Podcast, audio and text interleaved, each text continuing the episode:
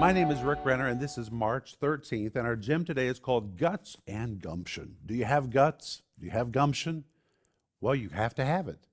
And our scripture today is Matthew 5:15, where Jesus says, "Neither do men light a candle and put it under a bushel, but on a candlestick." That word candlestick is the Greek word luchnia. And the word luchnia described an elevated pedestal on which you would set an oil burning lamp. The higher the pedestal, the greater the light. If you put the oil burning lamp on the table, it would only give light to those that were around the table. But the higher it was elevated, the greater light it gave. So a highly elevated lamp gave light to a lot of people in the house. By using this term lampstand in this verse, Jesus is saying you need to have some guts and gumption. Get your gift out of the closet, get it off the table, and put it up where it can really begin to influence other people. Quit putting yourself down. The gift that God gave you is a great gift, and it has the power to affect a lot of people, but you've got to put it in a position where people can benefit from it.